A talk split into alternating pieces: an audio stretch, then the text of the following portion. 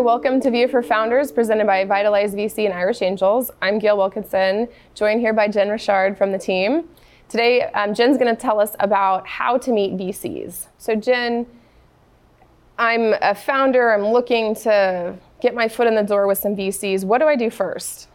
Yeah, so first, I would advise you to scour your networks. Look at your LinkedIn, of course, but also Facebook, Instagram, any other social networks you might have that you can see where a, a target VC might have a connection to somebody that you know.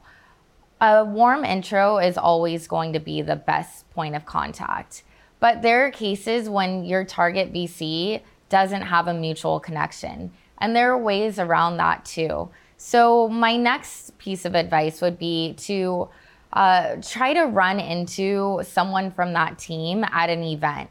If you're in an active startup ecosystem, most likely there's going to be events where investors are speaking or happy hours where entrepreneurs and investors are meant to meet. Try to run into someone you want to talk to there because it's most likely that you'll be able to get their undivided attention, even if it's just for a minute. The last uh, resort should always be a cold email. You have a lower likelihood of success, but if you actually send all of your information and have a company that resonates with that person you reach out to, then there is a chance that you'll actually get a response. That's great. So, network, try events, and then cold email as a last resort.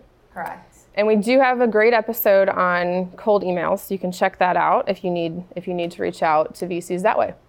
Jen, when I reach out to a VC, who should I target within a given firm?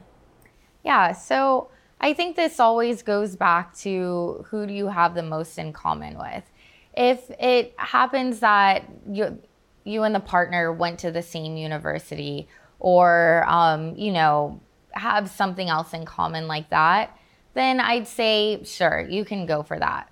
But most likely, the partner is going to be the most difficult person to actually get a response from. I would actually advise that founders go for a more junior person on the team. Those people are more responsible for sourcing.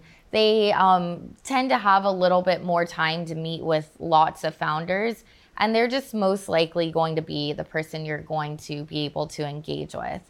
And with that piece of advice, I'd also like to mention that uh, VC funds, especially at the seed stage, are very close knit and everyone works closely together. So, being dismissive towards someone, a junior person on the team, is often going to get you an immediate pass. So, keep that in mind. Yeah, good advice. What are some titles of junior folks? Um, you know, when I go to LinkedIn and search on them, what should I look for? Yeah, so the most junior person on the team is typically going to be the analyst, followed by an associate, and then a senior associate, and then principal VP partner. So I would often target someone um, between the analyst and the senior associate level if I'm going for the cold outreach. Okay, good advice.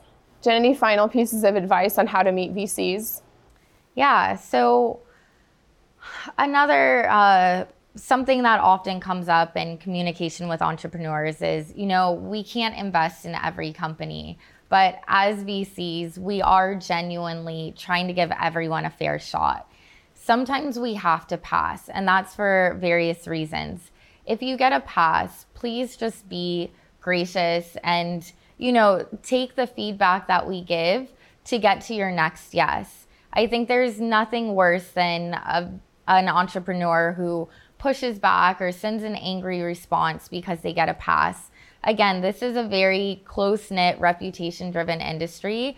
And you don't want to, you know, give an angry response to a VC who might be able to share that with the next investor you have a meeting with. And a last thing is if you um, get a pass, also, it's not a good idea to ask that investor for an introduction to another VC because you always want uh, your introductions to be from someone who either invested or someone you have a close relationship with. It's a great point. In fact, my personal rule is that I will only intro founders um, that we are investing in, that we have invested in, or that there's a very high likelihood that we will invest in. So, great point there. Awesome. Well, thanks for talking with us, Jen, about how to meet VCs. Very important topic for all founders. Thanks for joining us out there for VIA for Founders. Once again, I'm Gale. This is Jen. You can like and subscribe below, and then you can find us on YouTube, SoundCloud, Spotify, Google, and Apple. We'll see you next time.